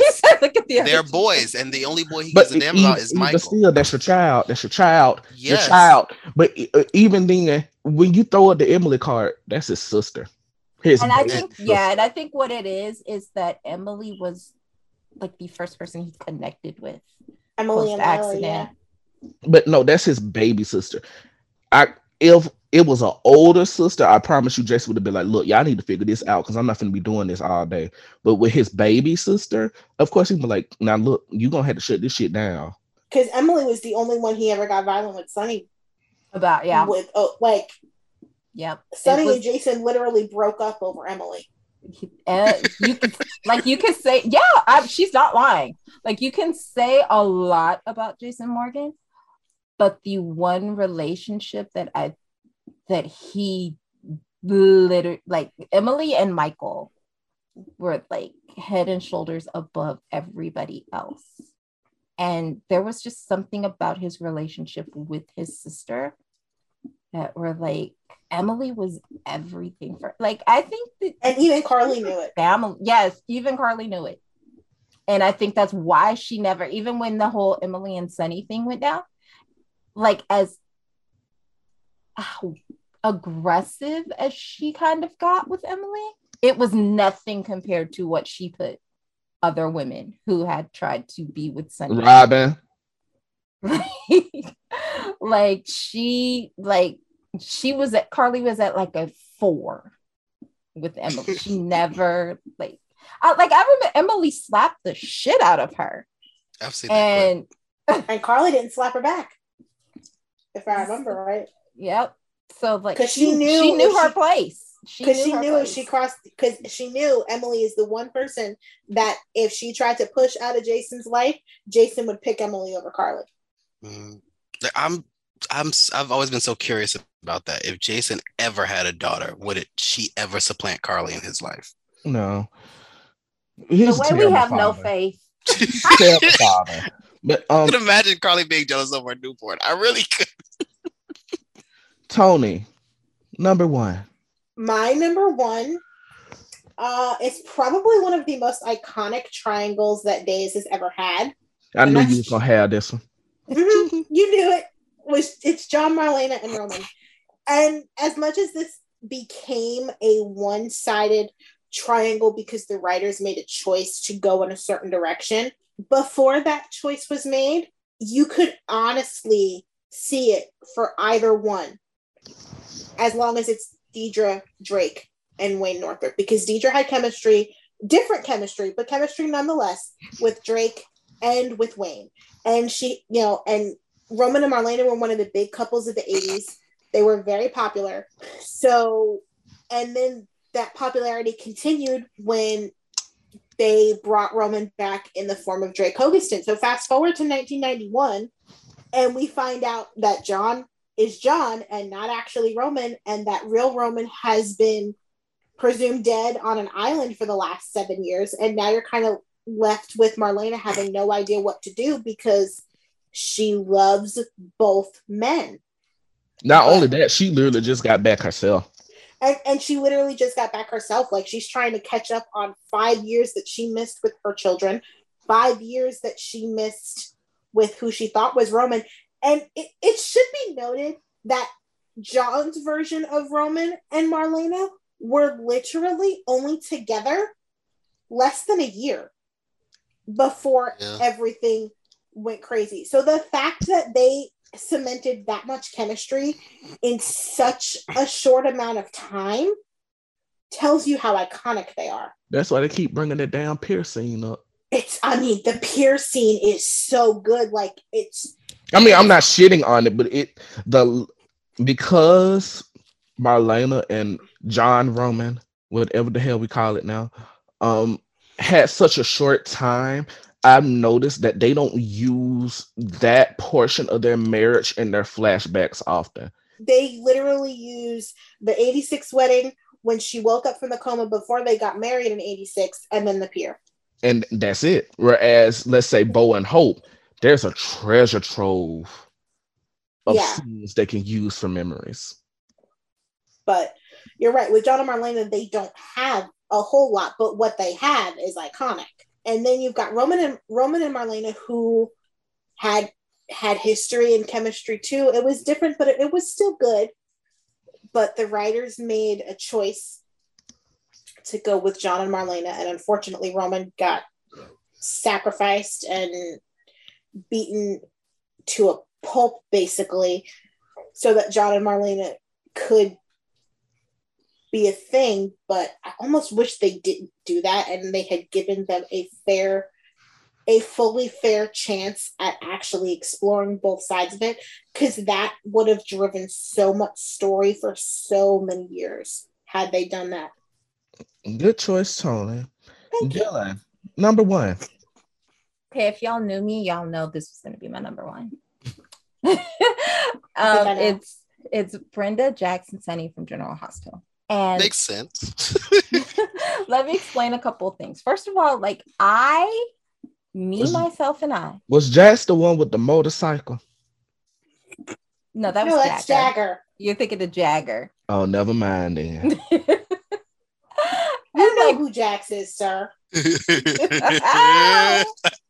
He who shall not be named. Too. right. Part oh, two. oh, oh, him.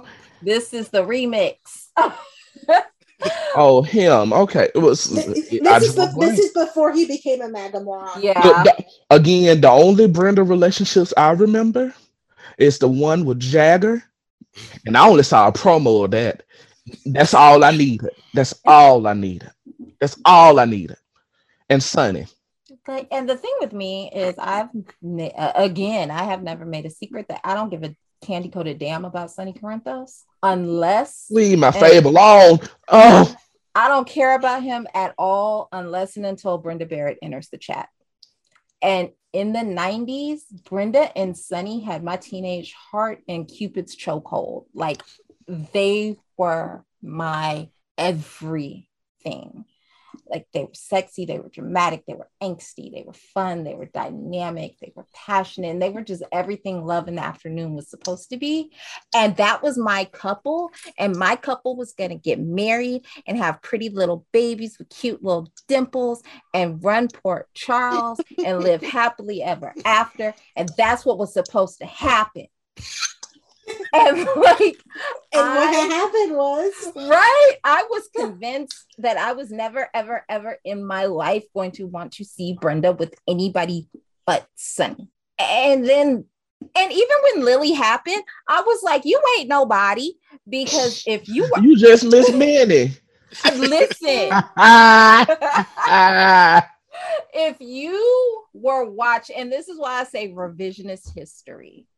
Because if you were watching at the time, you know that Lily was never a problem. She was there, but she might as well have not been because Sonny never, ever, ever took his eyes off Brenda and the even she knew it. time.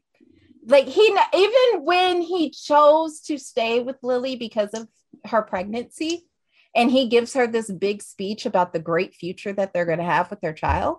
Even then, he never tells her that he loves her because he didn't. He wasn't in love with her, and everybody knew it. So it's like Lily was not a Lily was no real obstacle. She was just you just a roadblock. Eventually you will be moved. Like we didn't care. It- you it's fine. It's whatever. And then along comes Jasper Jax. And Jax was not meant to be anything but the male version of Lily. A really pretty obstacle that is the safer, smarter choice, but has no chance. You have no shot. And that's exactly what he was at first. But a funny thing happened on the way to my cute little dimpled babies.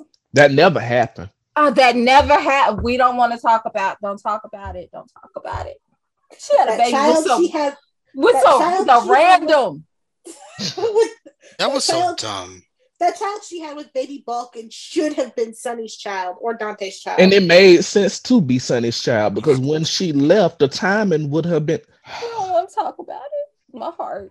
But it's like Jax just he loved her so completely and with such conviction and devotion. And he was safe for Brenda in ways that Sonny never could be. And I don't mean like physically in terms of the mob. I mean like emotionally. Yeah. He can see that. he he loved her in ways that Sonny just never really could. And Brenda fell in love with Jax, and so did I. But just like Brenda, I, I never stopped loving her with Sonny. And it was a back and forth where both sides made points and made sense and were powered by nothing but love and chemistry. And to this day, you have people debating which one of those men is Brenda's real soulmate and real happily ever after. And that to me is like the home gold stamp of a triangle when someone who really should have no shot whatsoever comes out of nowhere and actually becomes a signature, a part of a signature couple for the show. Because Jax and Brenda became their own thing in their own right. And that does not happen often. doesn't. Well, then that was also a good choice. Nick, number one. Um, like Dylan said, if you know me, you probably would know this about me. Um, my number one is from The Young and the Restless. God help me. and, and it was Neil, Hillary, and Devon. I knew it. It was good at first. Break. Go ahead. Um, Hillary came to town scheming against the Winters family because she blamed Neil for her mama's death. They were drunk together and she died. Whoop de doo. Um, Sorry. Neil, because Neil was such a good man, he forgave her and he helped her turn her life around. And I noticed um, one thing Hillary always craved was after she turned her life around was acceptance. She wanted to be, she wanted to fit in. She didn't like being an outcast. And Neil kind of like, he did a lot for her self esteem. He was just nice to her and I hated it, but he was, he was, he was really nice to her. And then they went from being friends and him trying to hook her up with Devon to suddenly dating and then suddenly getting married. and I was like, oh, so they because they were flirting with Devon and Hillary the entire time. Neil and Hillary's friendship was starting. And I was like, okay, so Neil's gonna play matchmaker for them. And then when they started dating, I'm like, wait a minute. I'm like, then so they're not gonna do this? And I was I was pissed. I was upset. I was like, I don't get it. Why would they do this? But I understood a little bit of Hillary's reasoning. She was like, I just I she accepted Neil's way of thinking because she wanted to so badly to be accepted because she wanted to change her life. But Devon and Hillary's connection was chem and chemistry was literally undeniable. You could not downplay that for too long. They tried. They tried for I think about nine months because even the first time they slept together, Hillary was Devon was about to leave town. And Hillary was like, no, don't go. Like, just stay. And he was They like, "They had why? a plane moment. no, they weren't. There was no plane. He told her they were in the laundry room at his hotel, and he told her that he was leaving town. And she was like, "Wait, why are you leaving?" He was like, "I can't stay here." And this is after she had married Neil. And then um, she was like, I don't want you to leave, but he was like, yeah, I'm leaving. And when he's about to leave, he has a conversation with Neil because he tells Neil he's leaving. And Neil was like, it seems like you're running from something, whatever it is, don't run, stay and finish it. And he had no idea right that he was telling his son to go after his wife, but he was. Devon and Hillary's they did a lot of romantic shit with them. Like, I mean, one time, I don't know how, this was this pissed me off because Devon was newly rich and he bought a used Rolls Royce. and and they were driving and the car stalled and i don't think maybe he didn't know how to use it at the time so they got stuck on the side of the road and Oh, they, I remember this scene. they sat on the side of the of the car and they just talked and they talked about their dreams and their aspirations and we found out hillary had this weird fear of cows and then the neil went blind. How did he go? He was okay he was electrocuted. So he bought hillary a house. That was a it was a wedding gift. He bought hillary a house and there was some faulty wiring. Neil got electrocuted and he went he lost his eyesight. And when he did neil gave hillary like a divorce on a silver platter. He was like i don't want to be a burden to you. You can go. I'm giving you a divorce.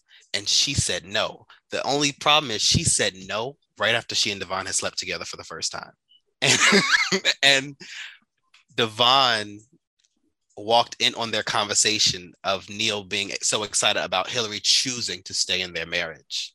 And I think that lasted probably until about early, early the next year, where it was clear that they had decided. And I was shocked because at that point, Kristoff St. John as Neil was the black male on the canvas. Every black woman that came in on into Genoa City was paired with Neil. And if there was another man involved, it was third party angst, as we like to say. And Devon, up until that point, hadn't had a successful romance. They did not write Bryton as a romantic lead. He had one consistent girlfriend who he cheated on years ago with his play aunt. And outside of that, he didn't have a romance. He didn't have a romantic life.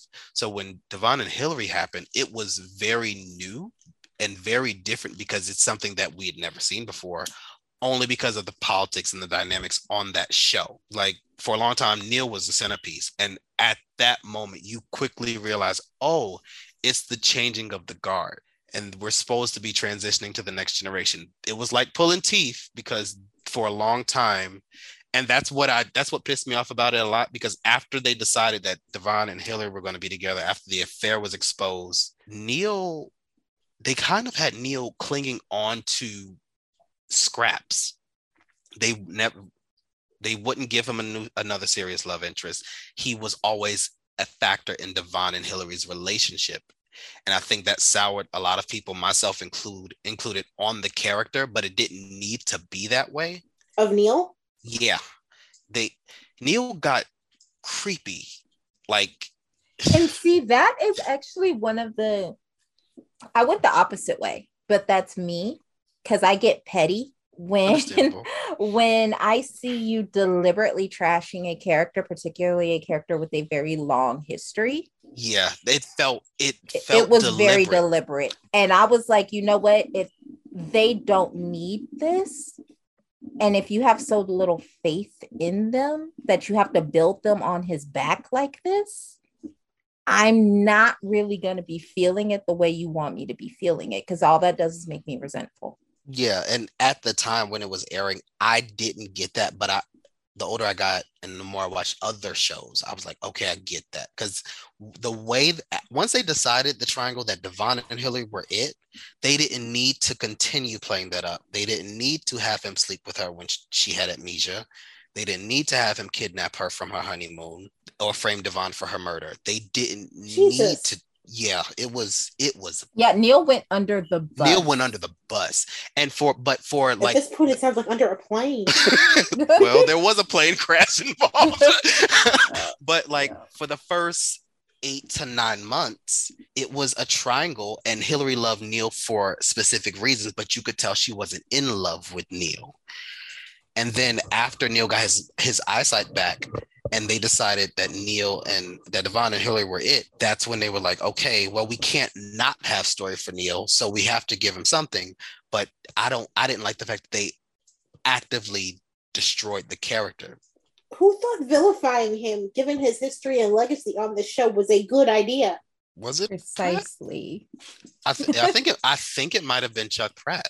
Oh, that explains think- everything. Yeah, I think it started under Pratt and Yeah, but yeah.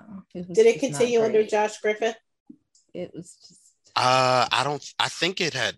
I think they were done by that time, and I think that was towards the end. yeah. right before Kristoff St. John passed.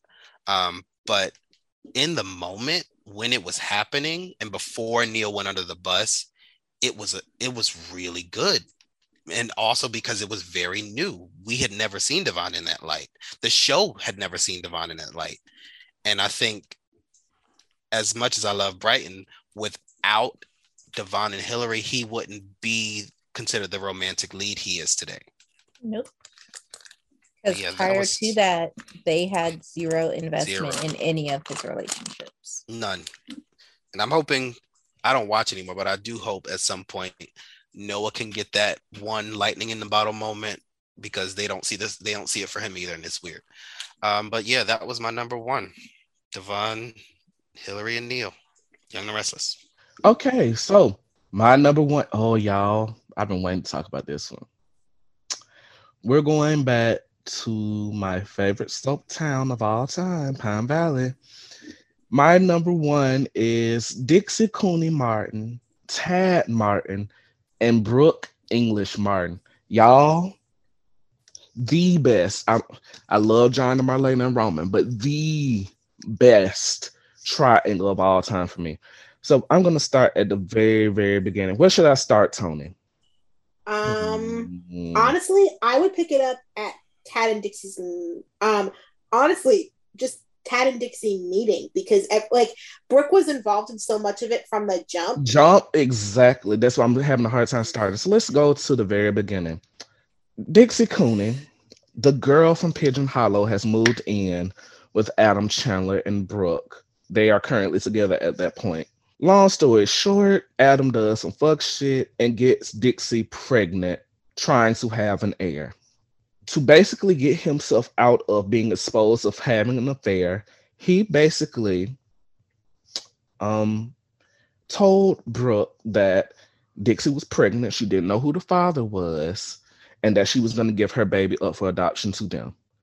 Brooke, being the investigative reporter that she is, she just could not figure out why Dixie would give up her baby. And two, she didn't think that Dixie was the type of girl to just have a careless affair with someone to get pregnant. So, of course, she hired the town's private eye, Tad Martin, to figure out who's Dixie's baby daddy is. Tad and Dixie meet while he's investigating. He falls head over heels for her, but she's stuck on Adam Chandler for some reason. I never understood that, to be honest. Some about that old Pete. That old Peter must have had a crook in it or something. I don't understand. But um, yeah. Long story short, Tad figures out that Adam is the father of the baby. He decides to hide it for the sake of Dixie, but Brooke finds out herself. And baby, when she confronted all three of them, I needed a cigarette after. I remember. Oh, long story short, I'm just gonna skip a whole bunch because I don't feel like cussing out Adam right now. So basically, after Adam does a whole bunch of fuck shit, Tad and Dixie get back to get together and get married. Yes, but Lord knows I love my Uncle Palmer. But Uncle Palmer got in the way along with Tad's mother Opal, and it eventually leads to a bunch of misunderstandings, and Tad and Dixie separate. That is when Brooke is working. What is the name of that magazine? It's on the tip of my tongue. Tempo. Tempo. Thank you. I don't know why I was about to say presto, but but Brooke needed a private investigator for a story she was working on for Tempo, and eventually her and Tad, while Tad and Dixie are separated, begin to form this bond, and they become best friends. Meanwhile, it just showed no signs of Dixie and Tad getting back together because Palmer signed the divorce papers which she should have went to jail for because that's pure forgery. Bastard. Hey, hey, hey, hey. I know Hey, it's hey, wrong. At this point, he was a bastard. We grew to love him later, but at this point, bastard. Yes. Tad and Dixie officially split up. Uh, well, I'm kind of skipping because during this time, Tad and Brooke go closer and closer. And I was against it at first. But the way Ta- Tad Martin, y'all, I know I talk about people talking that talk a lot, but Thaddeus James Martin has a PhD in talking that motherfucking talk. And when he started talking that talk to Brooke, Brooke's panties just fell to the wayside. She had no choice but to sleep with him at that point. Even Tony agreed. Yeah, well, that came later. But we should say that the first time they slept together only happened because he got the um The divorce papers back, yeah. he well he got and he got the divorce papers and she and she signed them or so he thought. But at the same time, he was talking that talk along the way. But anyways, Brooke and Tad started sleeping together. At that point, it was just, you know, they knew that it was just a thing. Brooke knew that he always loved Dixie. And then tragically, while fighting Billy Clyde Tuggle, Tad dies. Wait, I'm skipping again. Tad and Dixie eventually talk and they realize they want to be together. Brooke steps aside because she knows there's no Tad without Dixie. She steps aside. Tad and Brooke decide they want to get married again. And on Tad and Dick, not Tad and Brooke, Tad and Dixie decide they want to get married again. And on their wedding day, Tad tragically dies. But we saw that he didn't die. He ended up hitchhiking across the country to California. Two years later, I don't even know how. Oh, yeah, now I remember. Basically, Tad had an amnesia and he ended up on the vineyard of Nola, Nola Orsini, a real OG. May she rest in peace. Dylan, I know this is a controversial pick, but Nola Orsini was that girl. I don't care. I don't care. I don't care. We should also say um, that in after Tad was presumed dead, the day of his funeral, Brooke found out she was pregnant. I was gonna get to that. Th- there's a whole nother tumultuous story there. But anyways, Tad eventually comes to Pine Valley and he's having flashes of his memory. He's known this town, he's seen this town, and he's also having flashes of Dixie. Basically, Brooke, she just has this feeling about this Ted, Tad, that Ted, Tad, whatever fuck his name was. She just has this feeling about this man. Long story short, Nola dies. I wept for several days. Me too. Nola dies. Ted goes back to California to have a funeral for her. And something just is telling Brooke that this man is Tad. She don't know how, but it's Tad. No, she and Edmund figured it out. Like she and Edmund talked, and then after her conversation with Edmund, then she went to Napa to go talk to him. I was just trying to get to the funeral. When Brooke walked into that funeral and she saw Tad while Amazing Grace was being sung in the background and the camera kept panning back, back and forth back to them. What a moment. What a moment that was. I screamed. Long story short, Ted realizes that he's Tad and his memories start coming back in the span of two days, which I never understood. He goes to try to find Dixie, but sadly, Dixie is already married at that point.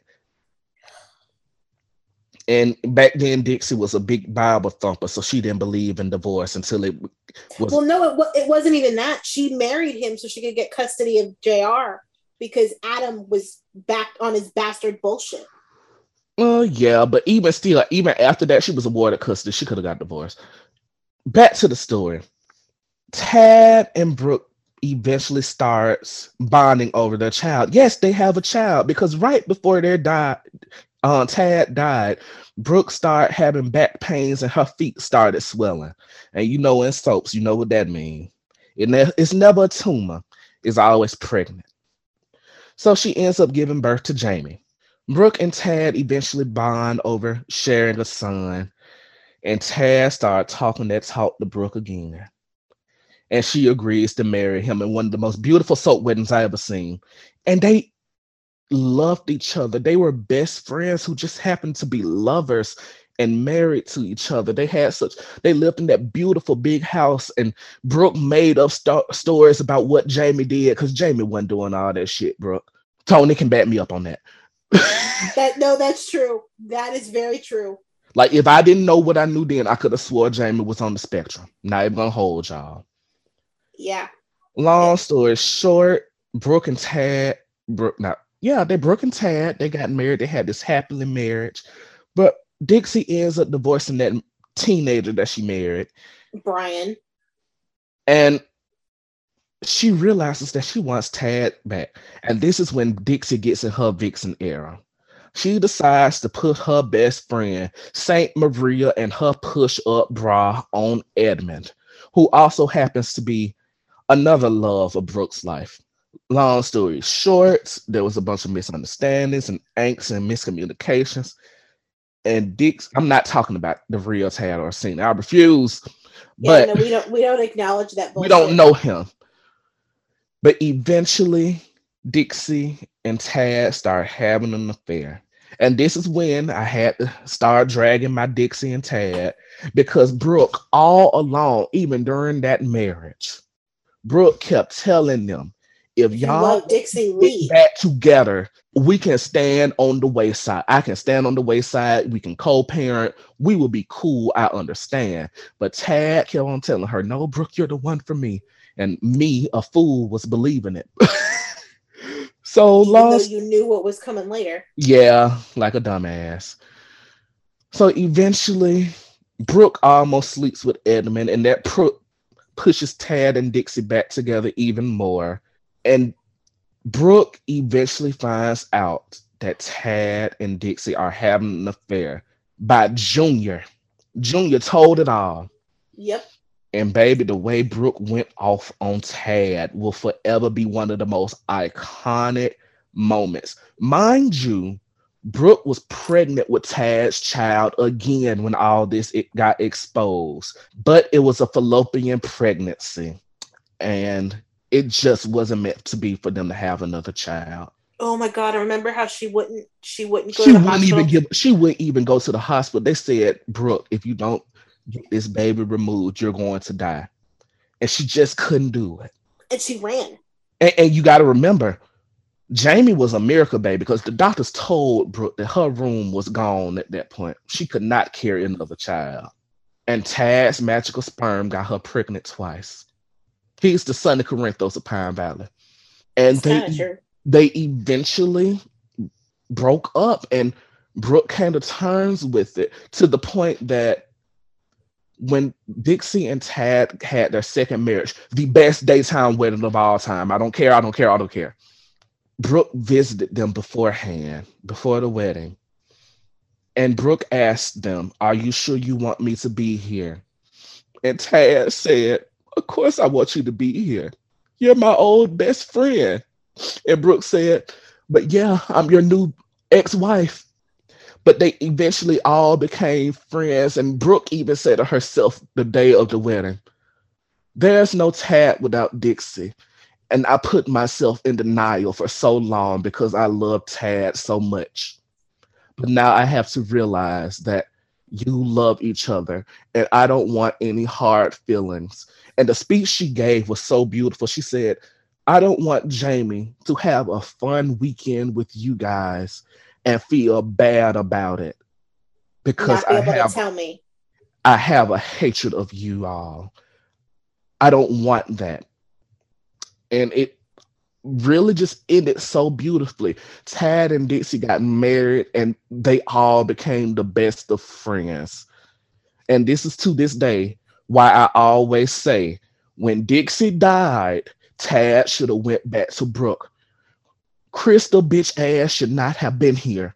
I don't care. I don't care. I don't acknowledge that child that she has. That's not Chad Taz, baby. I don't care.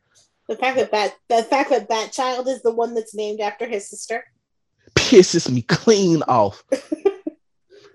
but yes, that is my number one. And all that to say, yes, there's no Tad without Dixie, but I'll slap a bitch out their motherfucking shoes if they ever tried to discredit the relationship that was Tad and Brooke. And that is my number one. we just recapped three years worth of story in like 15 minutes. I know it took long, but this is my triangle. I everybody was I was rooting for everyone. I was rooting for you. It's it's one of those triangles where literally everybody at one point or another you were either rooting for them or dragging them equal opportunity all the way around. It, Agnes, her pen set fire those years. And that is my number one. But this was so fun. I'm glad my topic won. it did end up being fun because I was on the struggle bus for a minute. Yeah, I think everybody was just like, because once you realize that a triangle is something very specific and we don't actually get a lot of them, it became kind of hard to like. Listen, I was fighting for my life last night trying to come up with that list. I was fighting for my I life. felt so bad because like every time you said something, I was like, "Sir, that was not a triangle." Yeah, that Dylan was just pointing out the obvious. I was like, I was oh, fighting for my life trying to choose between Dixie and Brooke. That was Sophie's choice for me. Tony knows this. That was Sophie's choice, even though I knew how it was going to end. I I'm mean, like, you, I'm like, you may as well root for the ending you know is going to come because otherwise you're just setting yourself up for now. but Tony, could you look at Ta- Tad and Brooke dancing at the Nexus doing the tango and just not root for them? I mean, you know, I eventually rooted for them. You know what I said in the group chat that day. Tony said even she would have busted down for Tad. That- but any final thoughts? Any honorable mentions? Uh, Honorable mention, and it's a triangle that I don't even like, Oh, but it has fed a lot of story, and people are very passionate about it, and it is an actual triangle. Nick, Phyllis, and Sharon on the Young Justice. Mm, mm, good choice. And like Yeah. I don't i have never shipped Phyllis and Nick like that for reasons. And not because I'm a, a Nick and Sharon fan, but just because I don't ship them for the same reason that I've never really liked Carly and Sonny. And it's because at the end of the day, Nick does not like her. He loves her. He fell in love with her, but he does not like Phyllis as a person because every time Phyllis is Phyllis, he has a problem with it. as if she wasn't Phyllis when he was. Right? and, and like he's always wanting her to be this bigger, better, kinder, gentler, different person. And it's like, bro, this is the good version of Phyllis. She's not running bitches over in the town square anymore. Okay. This this is as good. This is as calm down and low key and uh, you kumbaya as as Big Red is gonna get. So like accept it for what it is, and he just cannot. He cannot. And so like I can't ever really root for them because at the end of the day, they're just not equally yoked.